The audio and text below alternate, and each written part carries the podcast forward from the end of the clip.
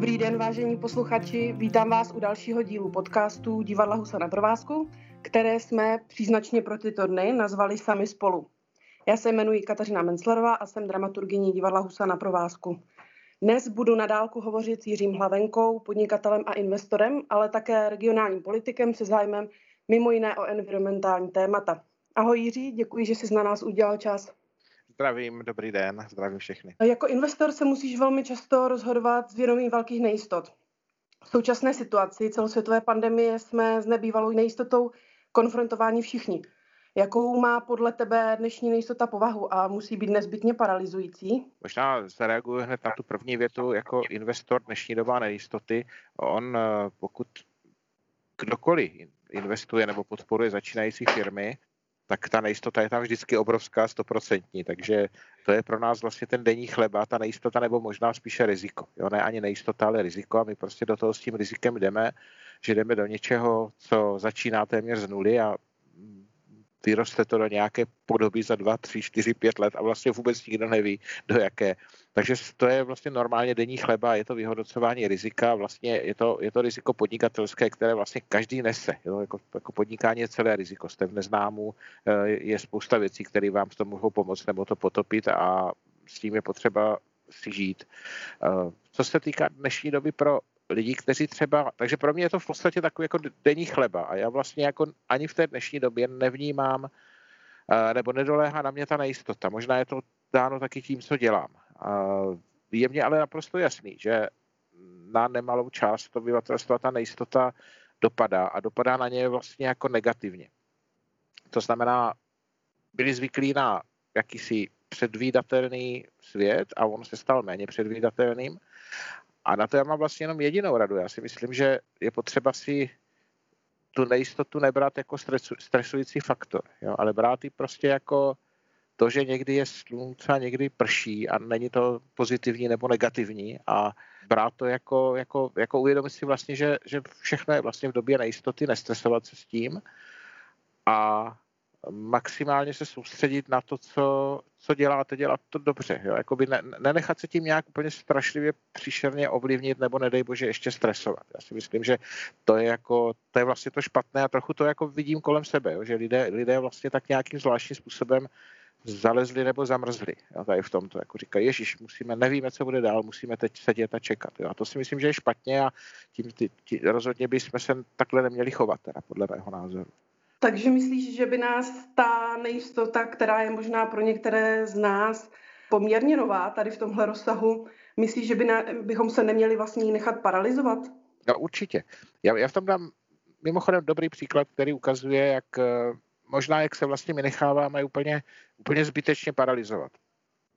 Já mám jednu firmu, kde se to dá krásně ukázat, která prodává sportovní vybavení po internetu a má, když to zjednoduším, řekněme polovinu zákazníků v Česku a druhou v západních zemích, jako je Německo, Rakousko a Švýcarsko. A když přišla ta krize, tak všude ty opatření proti ní byla podobná, eh, neříkám stejná, ale podobná, všude to zasáhlo, někde víc, někde méně a vlastně všichni jako vnímáme ten stejný fenomen té, teda té, té, té pandemie. No a v Česku náhle, přestože to jsou prodeje přes internet, které normálně fungují, to není potřeba chodit do žádné prodejny, tak poklesly asi na 30% a v tom Německu, Rakousku a Švýcarsku vzrostly.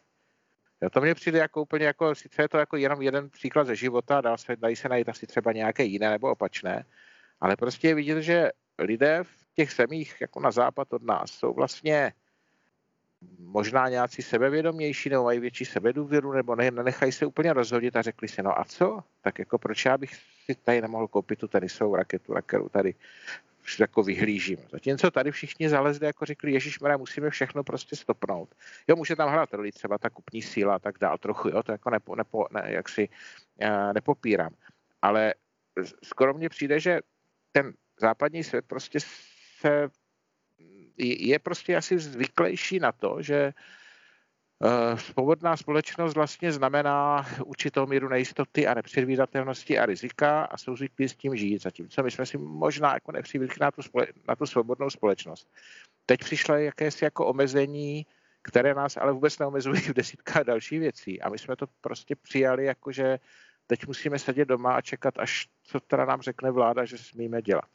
Myslíš, že eh, to je nějaká historická vlastnost eh, české společnosti, že takhle svěřuje eh, svoji vlastní zodpovědnost do rukou státu a jeho reprezentantů?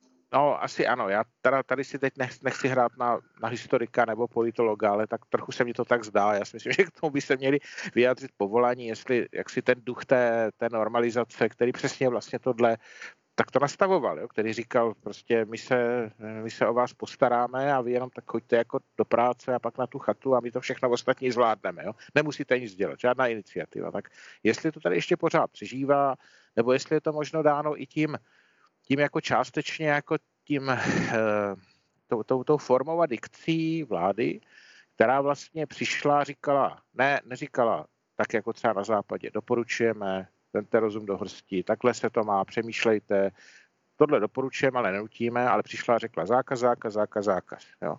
Tak jako jestli jsme se toho nějak příliš prostě nelekli a, a nejsme teďka v tom režimu prostě, kdy jako čekáme na další zákaz, nebo případně uvolnění. Ale netroufnu si říct, jako nakolik je to v nás nějak historicky, zvykově, výchovou, školstvím třeba, jo, prostě kde, kde, kde, kde ty kořeny jsou. Můžou k té reakci, eh, o které mluvíš, eh, vést naši společnost třeba i média? Protože ty eh, dle toho, co vím z tvého Facebooku, hodně sleduješ i zahraniční média a teď taky hovoříš vlastně o té zahraniční zkušenosti a jiné reakci. Myslíš, že to mediální pokrytí tohohle tématu a určitý diskurs, který vlastně média zvolila, může tohle ovlivňovat?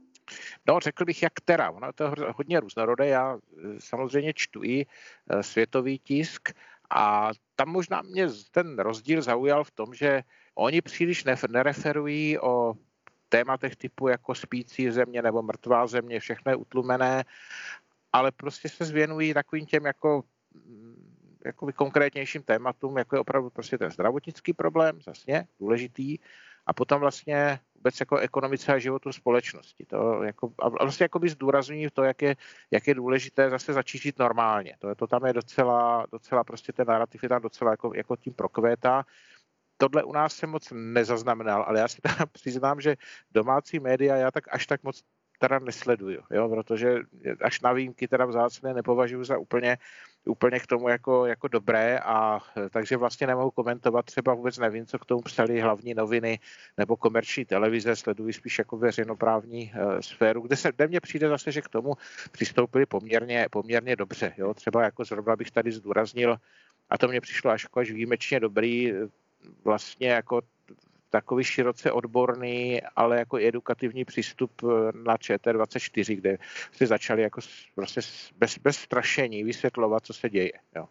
Ale vůbec jako vlastně nevím, jestli, jestli v ostatní média nepanikaři je teda fakt, že se mě dostal do ruky článek z nějakého vysočinského deníku, kde tam teda já tady nad tím, že šest lidí bez roušky si opékali o špekáčky a policie je teda jako chytla po zásluze všechny potrestala. Jo. Tak jestli teda tohle je narrativ v těch jako ostatních médiích, tak potěž pámu.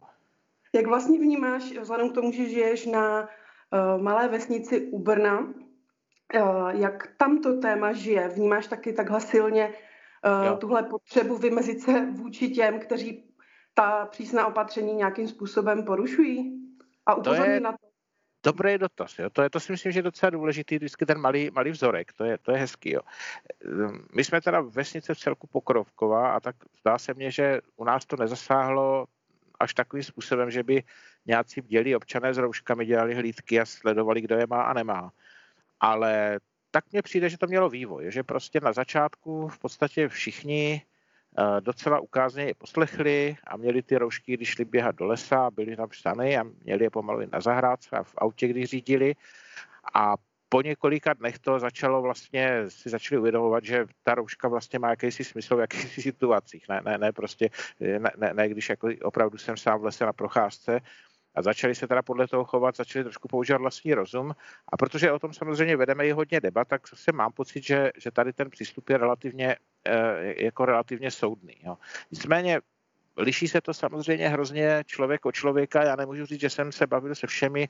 Bohužel s kým se bavíte, tak je ta parta lidí, kteří jsou vlastně aktivnější, nebojí se eh, výjít ven, chodit na procházku.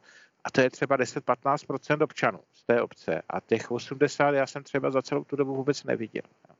Že vlastně nevím, jestli jsou jako sedí doma, můžou být seniornější nebo, nebo co dělají a, a to je vlastně ta většina toho ledovce, která je, která je pod hladinou, o které třeba já osobně nic, bohužel nic nevím. Já bych možná navázala na to, že jsi mluvil předtím o uh, určité potřeby vnímat vlastně eh, vlastní zodpovědnost a, a nějakým způsobem se individuálně vyrovnávat s eh, nejistotou a přistoupit k tomu vlastně aktivně. Uh, ty jsi taky vlastně aktivní i mimo svoje, řekněme, hlavní zaměstnání, co by podnikatel, a jsi velmi občansky aktivní. Jsi činný vlastně v regionální politice, aktivně se zasazuješ v oblasti ochrany přírody, věnuješ se filantropii. Vnímáš občanskou angažovanost co by podnikatel jako svoji povinnost? Přímá odpověď je ano. Eh, ano, já myslím si, myslím si, že to by měla být povinnost jako v ideálním případě vlastně každého občana pomáhat tak, jak on může. Někdo může víc, někdo může méně, někdo nemůže vůbec, to je úplně v pořádku. Ale myslím si, že ten, kdo může, takže by, se, takže by pomáhat měl. A to z toho jednoduchého důvodu, že vlastně ten veřejný prostor je prostě součást všech našich životů. Že to není jakoby něco, na co má monopol někdo jiný, stát, úřad a podobně, a že to není žádný jako ničí prostor. Jo? To znamená prostor, který, který tady někde existuje a já vůbec se ho mohu, mohu ignorovat.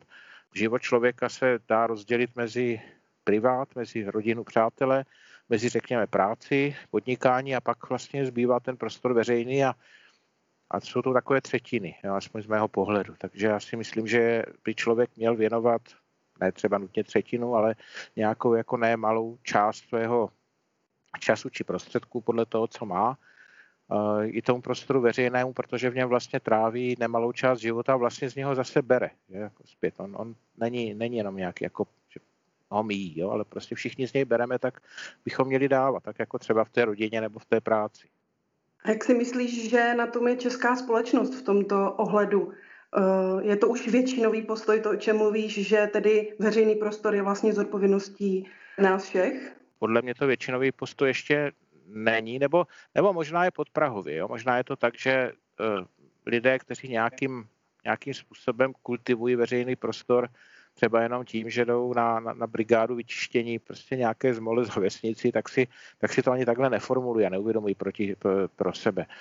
Ale to, co spíš vnímám jako dobrý, že si myslím, přesvědčený, že se to hrozně lepší. Jo, že ta, ta doba, když se, já ještě tu historickou paměť nějakou mám, jo, tak už ten věk taky nám nejmenší, to já si to pamatuju za toho bývalého režimu. Jak vlastně lidé ten veřejný prostor naprosto okázale ignorovali protože on jako ještě se ho samozřejmě ten bývalý režim snažil nějak tak jako agitačně zorganizovat, jakože prostě velké nadšení, různé akce Z a tak a všichni chodili povinně a s obrovskou nechutí.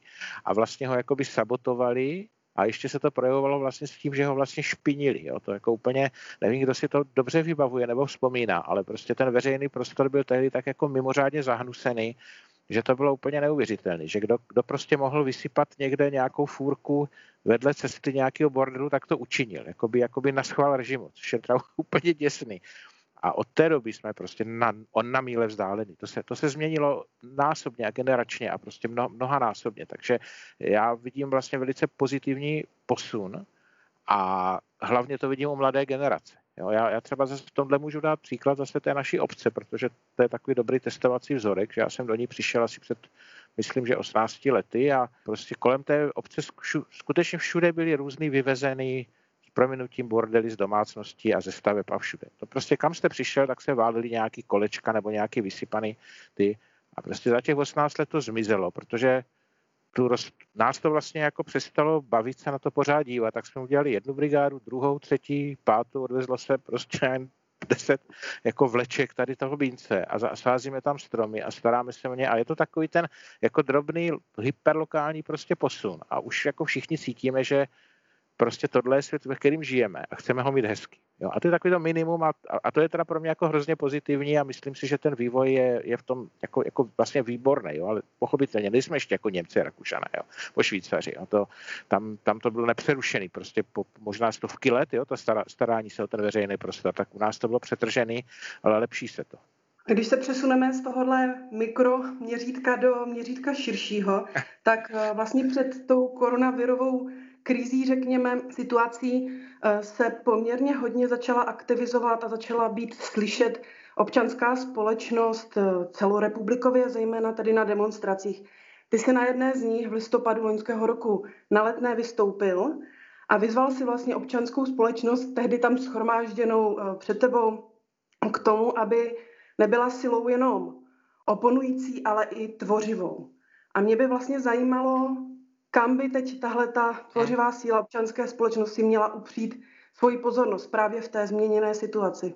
Jo, to je, to je, to je hrozně důležitý a hrozně díky za to, že si to, že si to změnila, protože uh, vlastně cítím, že to, co je potřeba, tak od toho zvelebování obrubníků ve, ve vesnici, tak, tak pokročit dál. A lidé zatím jako v tomhle váhají, jo, protože oni vidí ten, ten opravdu jako, jako to intenzivnější nebo, nebo možná na jiných úrovních zapojení už jako něco, co jim vlastně jako nepřísluší, co, co neumějí, to jako vzít motiku, krumpač, hráby, pak umíme prostě jo, a udělat něco hezkým. A mají pořád vlastně pocit, že tohle je doména e, politiků, kterým jsme dali hlas a teď se starajte. Jo? Takže my, myslím si, že ten, tenhle přerod jako vidím, že nastává u mladých lidí, kteří vlastně vůbec nemají problém jít opravdu ty aktivní, politi- eh, jaksi, jaksi, jaksi aktivnější činnosti. A teď to může mít jako spoustu forem, že? To může být opravdu jako aktivní vstup do politiky. Proč by nemohli prostě se si založit buňku nějaký strany, kterou mají rádi, a když ji nemají až tak moc rádi, proč by ji nemohli třeba pomáhat, protože všechny strany potřebují nějaký dobrovolníky.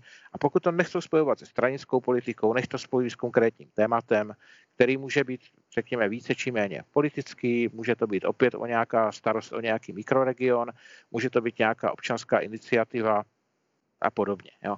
Toto je teda moje taková jako, jako výzve nebo představa, ke které já jsem chtěl malinko povzbudit vlastně ty účastníky, a vlastně říct jim, že je to všechno v našich rukách. Jo? Že já jsem naprosto přesvědčený, že kdyby většina populace už několik let tady tyto menší nebo větší aktivity ve veřejném prostoru na vlastní kůži dělala. To znamená, by vlastně si i jako poznala, co to obnáší, jo? co vlastně znamená to, to, čemu se říká policis. Jo? Ne, ne, ne, ne politika ve smyslu jako politikaření, ale prostě jakákoliv práce pro, pro, ve veřejném prostoru. Takže by jako jinak volili, nenechali by se tak snadno opít rohlíkem. Jo, že to je vlastně to, to sebeuzdravení té společnosti začíná přes tu hrozný termín angažovanou, tak eh, aktivní, jo, řekněme, eh, občanskou společnost. A která témata si myslíš, že by teď eh, v souvislosti s tímhle výjimečným stavem, který všechno přece jenom trošičku zpomalil, mimo jiné třeba i ty demonstrace, které začínaly, řekněme, formulovat nějaká konkrétní témata a cíle, co si myslíš, že teď by, čeho by se teď ta občanská společnost vlastně měla přímo chopit? No, takhle. Rozdělím to na dvě věci. První je, že to, co, to je to, co jsem říkal vlastně na začátku, nebo čem jsme se bavili, že si nemyslím úplně, že je správné, aby lidé podléhali momentální situaci. To je vždycky totiž taková ta pěna dní, která za týden může vypadat úplně jinak. A my bychom vždycky měli být schopni si udělat takový určitý odstup a říkat si, dobře, tady teda jsou nějaké jako momentální denodenní dění. Pokud v tom nejsem úplně jako zabořená, tak, tak, tak dobrý. A pojďme si spíš bavit o tom, jak zapůsobit v té takzvané jako obnově země.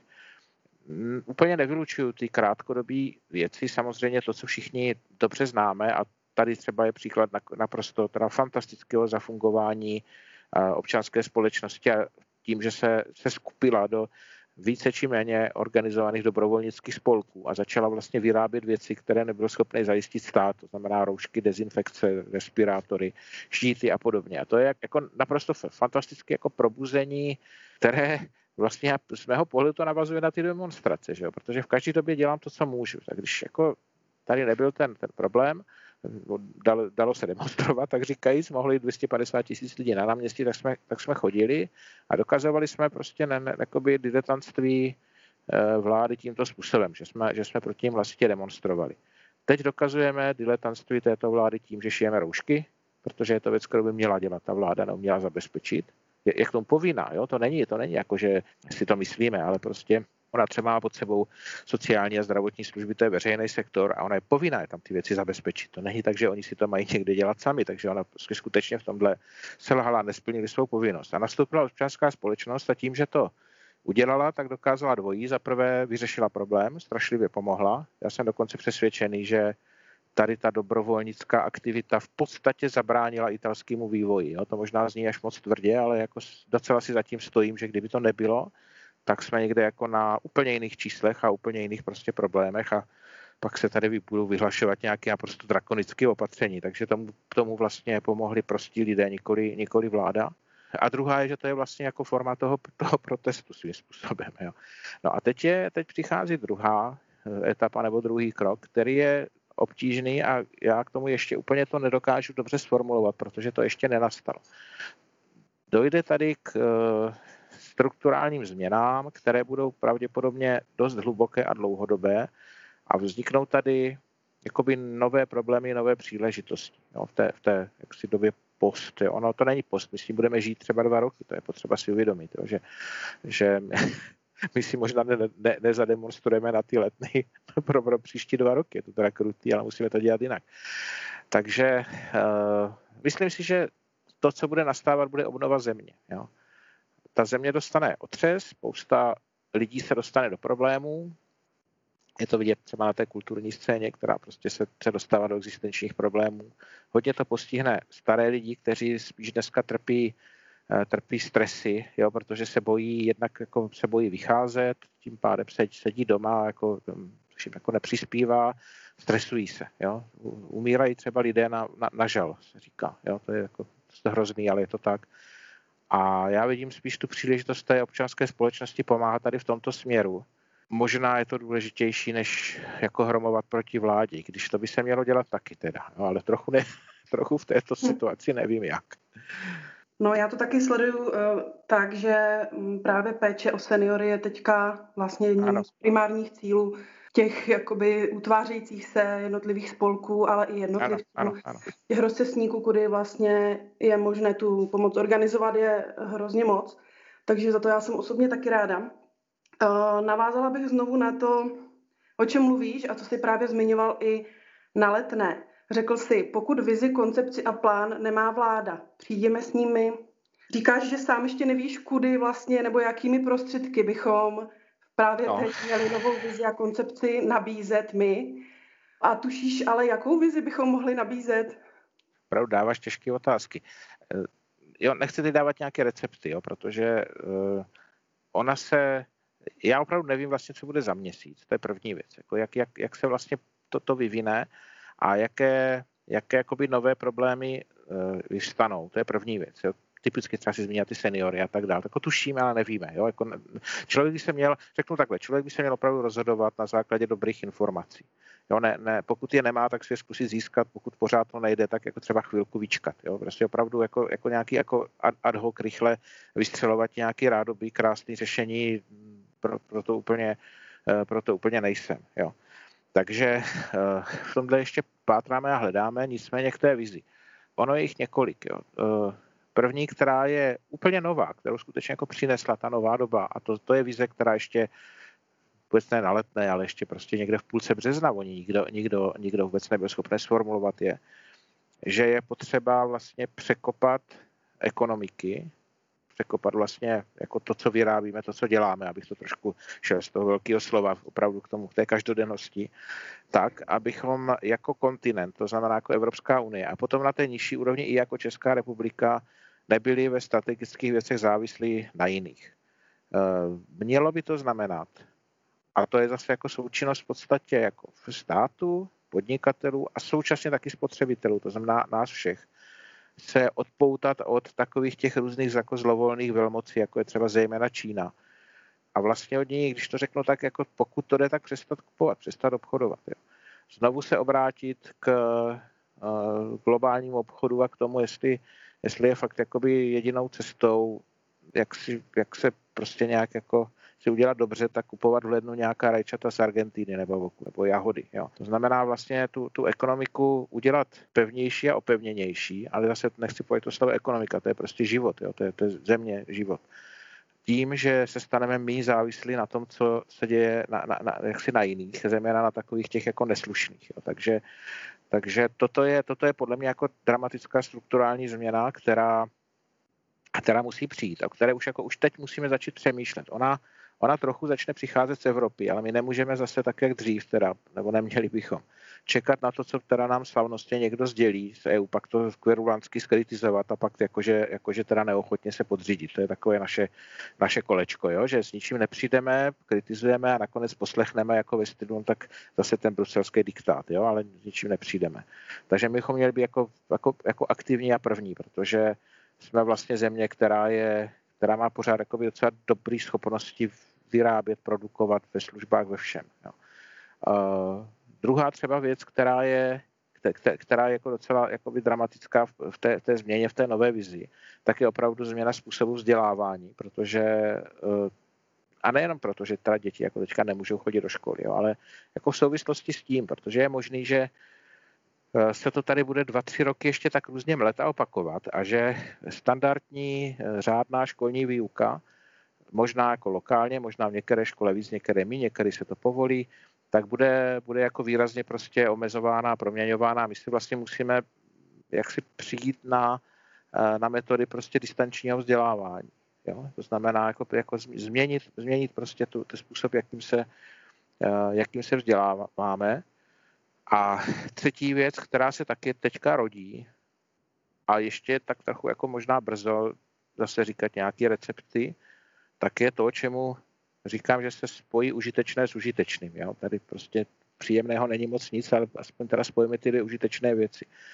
Tím, jak bude opravdu zasažena ekonomika tvrdě a nadlouho, což v důsledku bude znamenat eh, nezaměstnanost, pokles výroby, pokles potřeby, pokles peněz, které vybere stát, to znamená pokles vlastně zase peněz, který ten stát může zpátky dávat do čehokoliv, od důchodů, zdravotnictví, infrastruktury, do všeho, tak jedno, jedno řešení je vlastně z té krize, nebo nutné, jedno z nutných řešení je z té z krize se takzvaně vyinvestovat. To znamená vlastně státní investice, které zase dají zaměstnanost, spustí nějakým způsobem výrobu, spustí tvorbu přidané hodnoty.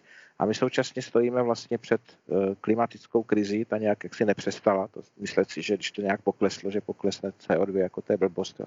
bude prostě pokračovat a možná šířejí ještě vůbec jako devastaci životního prostředí a našeho okolí. A když už se teda máme investovat, tak investujeme chytře, tak investujeme tady do tohoto. Jo, takže toto jsou takové možná tři jako konkrétní vize, které teď vnímám ale myslím si, že k ním budou přicházet ještě další, protože některé akutní problémy nebo některé silné problémy teprve jako vyhřeznou na povrch a ještě o nich moc nevíme. Ať skončíme trošku pozitivně, naznačuješ tedy, že tahle současná krize by mohla třeba prostřednictvím státních investic vést eh, k lepšímu vypořádávání se s klimatickou krizí? Jo, to já jsem vlastně pozitivní, jo, protože já říkám, že teď máme jedinečnou možnost jako spojit užitečné s užitečným, jo? spojit vlastně nutnost začít investovat, jo? která vlastně dříve jakoby nebyla. Jo? Dříve pořád jsme se mohli kojit, že všechno je v pohodě a prostě sluníčko svítí a pivo teče proudem. Jo? A teď najednou prostě vlastně stojíme s problémem, jak jako nastar, zkusit nastartovat zpátky tu ekonomiku, nakopnout ty a to se dá pomocí investic a můžeme toho naopak využít prostě k tomu, že se, že se ty peníze vlastně dají do těch věcí, které jsem zmínil. Takže to je velmi optimistické a ano, jako myslím si, že by se toto mělo udělat jednoznačně. Měli bychom k tomu někoho vyzývat? Jo, tak jo. Přednictvím, eh, jakými prostředky myslíš? Všemi. to, to, je zase, to je vlastně zase, myslím, že charakter jo, té občanské společnosti, že ona používá celou tu pestrou škálu. To znamená, jedna věc, každý z nás má nějaké okolí a může ho ovlivňovat. Každý má ve svém okolí prostě takzvané voliče. Po každé jsou nějaké volby, a ty strany, nemilme se, jo, ty strany si velice pečlivě dělají průzkumy voličských nálad. Možná, jestli si všimla, tak uh, strany, které já je nebudu jmenovat, jo, ale to je, není, není nutný tady, tady jako vlastně že to může vyvolat nějaký tři kontroverze. A dvě významné strany, které jako nikdy se moc o životní prostředí nezajímaly, tak najednou si to prostě dávají do svých programů. Jo, jako jednu z hlavních věcí, nečekaně. A dokonce jsem se s nimi bavil o tom s jedněma i druhýma a oni prostě celkem bezelstně řekli, že se o to zajímají jejich voliči. Jo? To znamená, vlastně říkají tím jinými slovy, že kdyby na to kašlali voliči, na to budou kašlat i nadále. Jo? A najednou ty strany si dávají prostě do vínku, jako že se musí tady postarat někde co prostě s tím životním prostředím, s tím suchem, s tou devastovanou půdou, s vodou, dokonce změně klimatu. Jo, něco, co tam vůbec jako, jako prostě 20 let byla zakázaná, zakázaný téma. A nechávali to jenom zeleným. Jo? To znamená, je to přesně ten, jako ten voličský tlak a to je to okolí, na který můžeme působit každý z nás. Jo? Pak samozřejmě to může být to, co hodně z nás dělá, to znamená vlastně aktivity na sociálních sítích, které jsou, bych řekl, že sociální sítě jsou dneska naprosto hm, hýbatelem podle mého názoru číslo jedna u nemalé části voličstva, jako na názorotvorným médiem. Takže my vlastně tam můžeme mluvit, komunikovat, diskutovat, předkládat svoje názory. Ono to sice vypadá jako takové trochu mluvení do zdi, jo. ale nemilme se, prostě toho, toto, když se to sečte, tak to jde k milionu, milionům lidských uší. Jo. Pak samozřejmě můžeme pořád pro to dělat to, co jsme dělali, takže řeknu zase příklad z Jihomoravského kraje, protože tady asi většina posluchačů bude. Na kraji jako jsou peníze nějaké vyčleněné na například revitalizaci malých vodních ploch, malých katastrech obcí a tak dále ale vlastně si o ty peníze není nikdo schopný říct a přijít třeba s projektem a říct si, my tady máme nějaký jako zanedbaný nějaký tok a my tady můžeme udělat prostě mokřát, vsak, malý, malou vodní plochu, tuniku a tedy a tedy a a udělat na třeba nějaký, nějaký drobný místní združení, dát dohromady 5-6 lidí, někdo pomůže s projektem, někdo to sformuluje, někdo zná úředníka, umí, umí si to umí za ním zajít a říct si, jak, co teda můžeme udělat, aby to uspělo takže to je taková jako drobná věc, kterou vlastně každý může udělat každý v tom lokálu, začít, začít prostě na tomto pracovat. A pak bych řekl, že na, to, to se řeknu nějak jako, tak mě ne, ne, ne, neberte za slovo, uh, nějakých intelektuálních elitách, tak přijít s jako opravdu většími koncepcemi, které by se daly předkládat k veřejné diskuzi, to znamená přes třeba velká média, přes, uh, taky přes samozřejmě sociální sítě, ale prostě obecně jako veřejně přes internet a strkat je eh, lidem u moci. To znamená, říkat, podívejte se, my nejenom, že tady nadáváme, jak, jste diletanti, ale my přicházíme s návrhem. A jsou to třeba věci, na kterých já pracuji. Dobře, Jiří, to mi přijde jako dobrý závěr eh, rozhovoru, za který ti moc děkuju a přeju tobě i posluchačům hezké dny. Já děkuji hlavně posluchačům, ať si to neberou tak vážně a začnou z vesela žít.